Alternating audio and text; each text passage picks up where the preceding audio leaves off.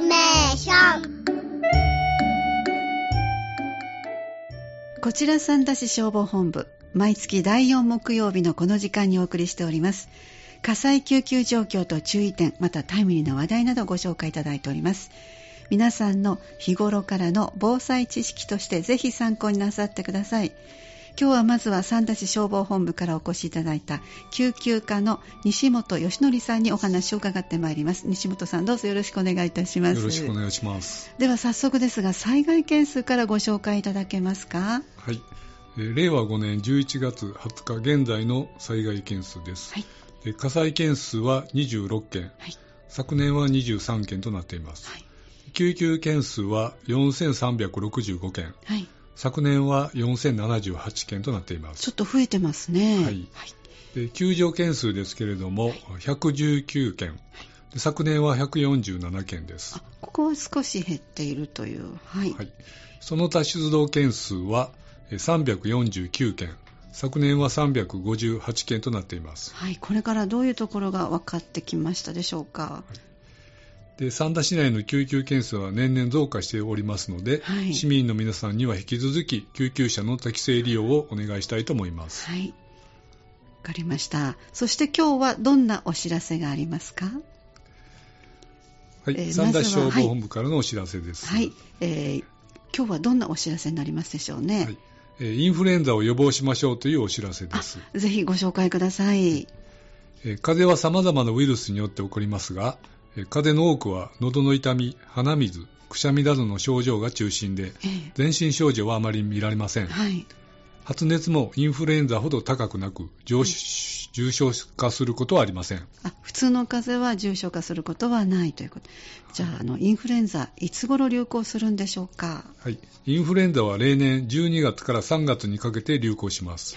一旦流行が始まると、短期間に多くの人への感染が広がり、1月から3月頃に患者数が増加し、4月から5月にかけて減少していくパターンを示します。はいインフルエンザはインフルエンザウイルスに感染しておきます。38度以上の発熱、関節、筋肉痛や頭痛、全身倦怠感などの全身症状が急に現れます。普通の風邪と同じように喉の痛み、鼻水、咳などの症状も見られます。子供では稀に急性脳症、高齢の方や慢性疾患を持つ方は肺炎を伴うなどの重症化することがあります。今ご紹介いただいたこの例年ならね12月から3月にかけて流行ですが本当に今ものすごくインフルエンザが流行っておりますのでぜひ今日はインフルエンザ対策を教えていただきたいと思います。お願いします、はい。えー流行前のインフルエンザのワクチンの接種が有効です。あはいインフルエンザワクチンは感染後に発症する可能性を低減させる効果と、発症した場合の重症化に有効とされています。重症化に有効ということですねはいえー外出後の手洗いと流水、石鹸による手洗いは、手指など体についたウイルスを除去するために有効な方法です。接触や飛沫感染などを感染経路とする感染症の対策の基本です。そうなんですねはい外出後に咳やくしゃみを手で覆った時などは、うんこまめに手を洗いましょう。手洗いは流水と石鹸を使い、手指の各部分を丁寧に、最低15秒以上洗いましょう。流水で手を洗えないときは、手指にすり込むタイプのアルコール製剤も有効です。はい、これはもうコロナでね私たちね、十分こう感じてきましたよねはいえーまたタオルの使い回しはやめましょう。そうですね咳やくしゃみが出るときは、咳エチケットを守りましょう。はい。ということで、改めてこの咳咳エチケット、ご説明いただけますか？はい、咳やくしゃみをするときは他人から顔を向け、え退け、袖口などで口と鼻を覆うようにしましょう。咳が出るときは不織布製マスクをつけましょう。使ったマスクは放置せず、ゴミ箱に捨てて手を洗います。咳が出ている人とは少なくとも1メートルの距離を空けましょう。あ1メートルの距離ですか？ということは、あの、やっぱり密室ではかなりマスクか何かで気をつけないといけませんね。その他に気を気をつけることは何でしょうか？えー適度な湿度の保持をしましょう。湿度ですか？はい。はいえー空気が乾燥すると気道粘膜の防御機能が低下してインフルエンザにかかりやすくなります。はい。特に乾燥しやすい室内では加湿器などを使って適切な湿度50%から60%を保つことも効果的です。はい、50%から60%。わかりました。では、その他の生活面でどのようなことに気をつけたらいいでしょうか？はい、えー日頃からの健康管理が大切で、十分な休養とバランスの取れた食事や定期的な運動や十分な睡眠など日常的な健康管理を心がけましょう。はい。流行時にはできるだけ人混みは避けましょう。はい。咳や熱があり、特に高齢の方や基礎疾患のある方、うん妊婦や体調の悪い方、睡眠不足の方は人混みや繁華街への外出を控めましょう。はい。やむを得ず外出して人混みに入る可能性がある場合には、ええある程度飛沫感染等を防ぐことができる不織布製マスクを着用することは一つの防御策と考えられます。はい、そうですね。はい。室内ではこまめに換気をしましょう。やっぱり換気が大事なんですよね。はいえー季節を問わず新型コロナウイルス対策としてもうん十分な換気が重要です。そうですね。建物に組み込まれている常備換気設備や台所、洗面所の換気により湿度を大きく変動させることなく換気を行うことができますので、あはい常時換気設備や換気扇を常時運転して最小限の換気量を確保しましょう。はい。常時換気設備が設置されていない建物でも台所場や洗面所などの換気扇を常時運転することでうん最小限の換気量は確保できます。そうですね。とにかくこれから寒くなるのでね、なかなか換気を、あの、控えてしまいがちですけども、常にじゃあお台所とか洗面所の換気扇を回しておくというところも良さそうですね。ありがとうございます。そして窓開けによる換気のコツ、それから冬場における換気の、えー留意点など教えていただけますか？はい、窓開けによる換気は対角線上にあるドアや窓を2箇所開放すると効果的な換気ができます。対角線上ですね。はい。はいえ窓が1つしかない場合はええ。部屋のドアを開けて換気扇風機など窓の外に向けて設置しましょう。あ扇風機を置いていいんですけどもそれを窓の外に向けましょうというこの方向も大事そうですね。はい。えー冬場における換気の留意点は窓を開けてしまうと一時的に窓の温度が低くなってしまいます。え暖房器具を使用しながら換気を行ってください、えはい。またカーテン等の燃えやすいものから距離を空けるなど火災予防に留意してください。そうですね。短期間に窓を全開にするよりも、ええ。一方方向の窓を少しだけ開けて常時換気を確保する方が室温変化を抑えられまあす。先ほどもおっしゃってくださいましたね。この場合でも暖房によって室内室外の温度差が維持できれば十分な換気量を得られます。はい。人がいない部屋の窓を開け廊下を経由して温まった状態の新鮮な空気を人の部屋に取り入れることも室温を維持するために有効です。はい。室温を維持しようとすると窓を十分に開けれない場合には、うん換気不足を行うためにはい。ヘパフィルターによるろ過式の空気清浄機を併用することが有効です。い。ろいろ方法があるんですね。そして今度はインフルエンザにかかったらどのくらいの期間外出を控えればいいのかちょっと目安も教えていただきたいです。はい。インフルエンザ発症前日から発症後3日から7日間は喉や鼻からウイルスがを排出すると言われています。ウイルスを排出する間は外出を控える必要があります。排出されるウイルス量は解熱とともに減少しますがええ。解熱後もウイルスを排出すると言われています。気をつけなきゃいけませんね。熱が下がったからちょっと仕事にと思いがちですが解熱した後もウイルスをが出ているということなんですね。はい排出期間の長さには個人差がありますが、はい。咳やくしゃみ等の症状が続いている場合は不織布製マスクを着用し周りへの方へ移さないようにしましょう。はい個人差があるんですか。分かりました。そしてインフルエンザにかかり自宅で療養する場合の以前もニュースがありました転落などの事故の防止対策などちょっと気になりますが教えていただけますか？はい、インフルエンザにかかり転落等に至る恐れのある重度の異常行動については就学以降の小児未成年者の男性で報告が多いこと。発熱から2日間以内に発現することが多いことが知られています。2日ですか、はい、具体的にはどのような行動が見られるんでしょうか？はい、小児未成年者のインフルエンザの罹患により急に立ち上がって部屋から飛び出そうとする。はい。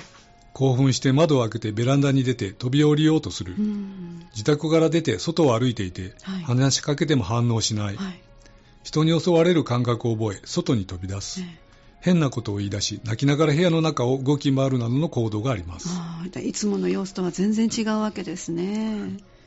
転落等の事故防止対策は玄関やすべての部屋の窓の施錠を確実に行う。鍵をかける。はいわかりました。ベランダに面していない部屋で寝かせる。寝かせる場所も大事ですね、はい、窓に格子のある部屋で寝かせる。できればですね。一戸建てに住んでいる場合ではできる限り1階で寝かせましょう。じゃあちょっとこうあの家族の方が目を離した隙にそういう事故にならないようにということで一戸建ての場合はできるだけ1階で寝かせましょうということです。ありがとうございます。では改めて最後にインフルエンザにかかった場合どのようにすればいいのかまとめてご紹介ください、はい。えー、人混みや繁華街への外出を控えて無理をして学校や職場等に行かないようにしましょう。咳やくしゃみ等の症状のあるときは家族や周りの方へうつさないように飛沫対策としての咳エチケットを徹底しましょう。インフルエンザの主な感染経路は咳やくしゃみの際の発生による飛沫感染です。全く症状のない例や感冒用症状のみでインフルエンザに感染していることも本人も周囲も気づかない軽症の例も少なくありません。そうですね。したがって周囲の人にうつさないようインフルエンザの飛沫対策としては普段から皆が咳エチケットを心がけて咳やくしゃみを他人の人に向けて発しないこと、はい、で鼻汁痰などを含んだティッシュはすぐにゴミ箱に捨てて手のひらで咳やくしゃみを受け止めたときはすぐに手を洗うことを心がけてください、はい、安静にして休養をとり睡眠を十分にとることが大切です、水分を十分に補給しましょう高熱が続く呼吸が苦しい意識状態がおかしいなど具体的具合が悪ければ早めに医療機関を受診しましょう。はい、どうもありがとうございました。まずは救急科からお越しいただいた西本義則さんにお話を伺いました。どうもありがとうございました。ありがとうございました。それでは後半は、えー、三田市消防本部総務課からお越しいただいた後藤優空さんにお話を伺ってまいりましょう。よろしくお願いします。はい、よろしくお願いします。さあ、今日はどんなお知らせでしょうか？はい、えー、本日は年末警戒の実施についてお話しします。あわかりました。はい。この年末警戒実施期間はどうなっているんですか？はい。えー、三田市消防団と三田市の消防本部では、はい、えー、第一次警戒が令和5年12月15日の金曜日から25日の月曜日まで、はい第2次警戒が令和5年12月26日の日曜日から30日の土曜日まで年末警戒を実施しています。はい、1時と2時があるということですね。はい。えー、この年末警戒での取り組みをご紹介ください。はい。えー、今年は年末警戒に向けて先駆けて三田警察署、三田市消防団、はい、三田市消防本部が合同で発隊式を行います。はい、えー、こちらは三田市で初の取り組みとなっています。この合同の発隊式は初めてなんですか？はい。そうですか。いつ行われるんですか？はい。日時なんですけれども、はい、えー、令和5年12月1日金曜日の14時から、えー、15時の間、はい、場所は三田市役所風の広場、小雨店結構です。少しの雨でも結構されるということですね。はい。はい。また、防災と防犯は切り離すことのできない関係であるため、えー防災、防犯の啓発とともに、警察と消防の連携強化のため実施いたします。兵庫県警察本部音楽隊の演奏や、うん、警察車両や、えー、消防車の展示もあるので、ぜひお越しいただければと思います。はい、今ご紹介いただいたように、防災と防犯は切り離すことができないということで、えー、警察署、三田警察署と三田市消防団と三田市消防本部が合同で発隊式をされるという演奏もあるそうですからね、ぜひ皆さんね、音楽隊の演奏など、そしてこの発隊式どういうものなのか見に行っていただきたいと思います。そしてこの年末警戒、この時期に実施される理由などもぜひご紹介ください。はい、えー、なぜ年末警戒がこの時期に実施されるかというと、はい、えー、年末にかけて一段と寒さが厳しさを増し、はいはい、えー、空気が乾燥するこの季節、え火の取り扱いや暖房器具を使用する機会が増えてきます。そうですね。はい、年末を迎え慌ただしくなることも重なり、ふとした不注意が原因でこの時期は火災が発生しやすくなります。はいこれらの時期、大勢の人で賑わう商店街、神社などで、ひとたび火災が起こってしまえば、大惨事につながる危険性が高くなることから、はい、12月15日から年末にかけて年末警戒を実施しています。はい、えー、例年この時期は火災が多い時期となりますので、火の取り扱いには十分注意してほしいです。えー、全国的に見ても残念ながら冬場の火事で亡くなる方がいらっしゃいます。そうなんですね。あのちょっとしたあの考え事をしているとうかつにあの行動しやすいですけどもそのあたりはあの自分も含めて気をつけたいなと思っております、そしてあのご紹介した今回の合同の発隊式で消防団と消防本部で、えー行われるということですがこのあたりもちょっとご紹介ください。はい。えー三田市で災害が発生した時に活動するのは消防本部の職員だけではなくええ消防団も活動します。はいえー現在三田市の約11万人の安心と安全をえー116名の消防職員と700名のえー消防団員で守っています。たくさんいらっしゃるんですね。はい三田市で大規模な災害が発生した場合は、えー消防職員のみではとても太刀打ちできません。消防職員はもちろん日常業務となりますが、ええ消防団員は普段は別の仕事をされている方が災害時に地域を守るために活動いたします。また、防災訓練などに参加し、防災活動や、えー警戒活動、救急講習等を行っています。えー消防本部総務課では消防団の事務局をしており、消防団と消防本部で協力して消防活動を行います。そうなんですね。あのこの消防団と消防本部ご一緒に活動すること他にはいかがでしょうか？はい、えー先ほど申し上げたように三田市で大規模な災害が発生した場合、消防本部と消防団とが協力して災害活動に当たります。はい。えー今年は三田市史上初めてとなる大規模な火災が8月に発生し、はいその際も消防本部、消防団と連携して活動いたしました。そうでしたか。他にも年間を通じてえー合同練習をしたり、えー新入新入団員の研修の講師を消防職員がしたりと、うん連携強化に努めています。はい。地域を共に守るには、普段からの訓練や顔の見える関係が大切になります。しかしながら全国的には消防団員が万人単位での減少や高齢化が大きな課題となっています。はい。もちろん三田市も例外ではありませんえ。え三田市の消防団員の実員は定員の704人を下回っており、ええ消防団員の平均年齢は45歳となっています。そうですか今あの消防団員がこう減ってきてそれもあの1000人ではなくてもう一つ上の万人単位ということですがなぜ消防団員が減ってそしてまた平均年齢も上がっているんでしょうか？はい。えー一つは社会環境の変化があると思います。はい昔は地域の付き合いがあり、うん消防団員を各地区から選出し、ええ構成されていました。ええ、しかし、若い世代が地域に残らず転出している現状があります。そうですね。また、自営業の方が団員にも多く、災害が発生すればすぐに消防団器具庫に集まることができる環境でしたが、ええ現在は企業に勤めるサラリーマンの方が増えています。そっか。三田市で災害が発生しても仕事場が大阪ですという方もいらっしゃいます。うん消防団活動を負担に感じず、やりがいを持ってもらうことが大切だと思います。はい消防団員の活動しやすい環境づくりについてはどのようなことをされていらっしゃるんですか、はい、えー現在全国的に消防団の処遇の改善、まあ手当や装備などが進められており、ええ。三田市においても消防団員等の手当の増額や装備の充実に取り組んでいます。はい消防団員として災害活動や防災訓練等の活動に参加すると、市からえー手当や支給されます。はい地域のために活動する消防団員に十分な対価を支給できるよう取り組んでいます。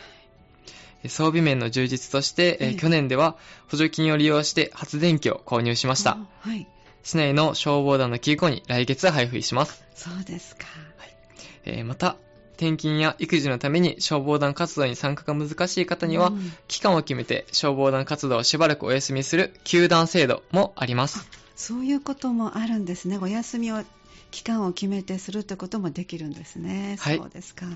あの消防団に協力できるようなことは何でしょうか？はい、えー、2つ紹介させていただきます。お願いします。はい、1つは消防団協力事業所といって、ええ団員の方が勤められている事業所に対してのものです。はい。これは社員の方に消防団員として災害出動の要請が入ればええ、直ちに災害活動に参加してもらえる環境を作る制度です。はい。はい。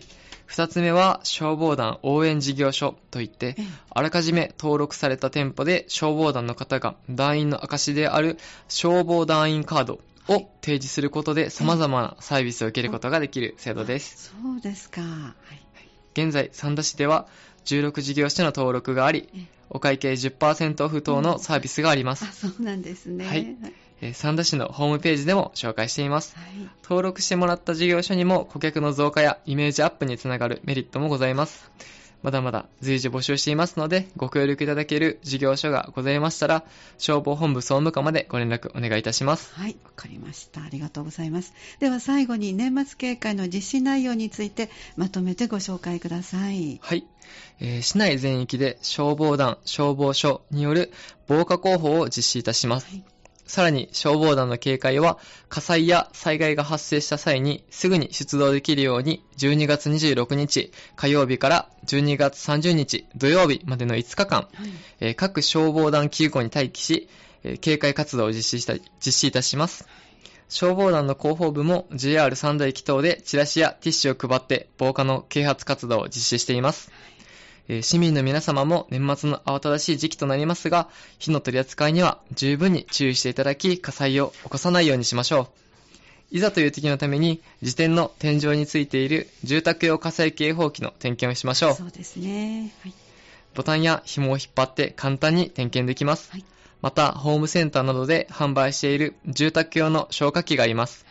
大きな赤い消火器ではなく、スプレー缶のようなタイプですので、はい一家に1本を準備しておきましょう。はい消防団員も募集していますので、ご近所の消防団員さんや消防本部総務課にお気軽にご相談ください。ありがとうございました。後半は三田市消防本部総務課からお越しいただいた後藤優空さんにお話をいただきました。どうもありがとうございました。はい、ありがとうございました。この時間はこちら三田市消防本部をお送りしてまいりました。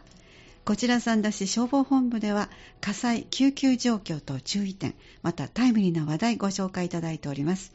皆さんの日頃からの防災知識としてぜひ参考になさってください。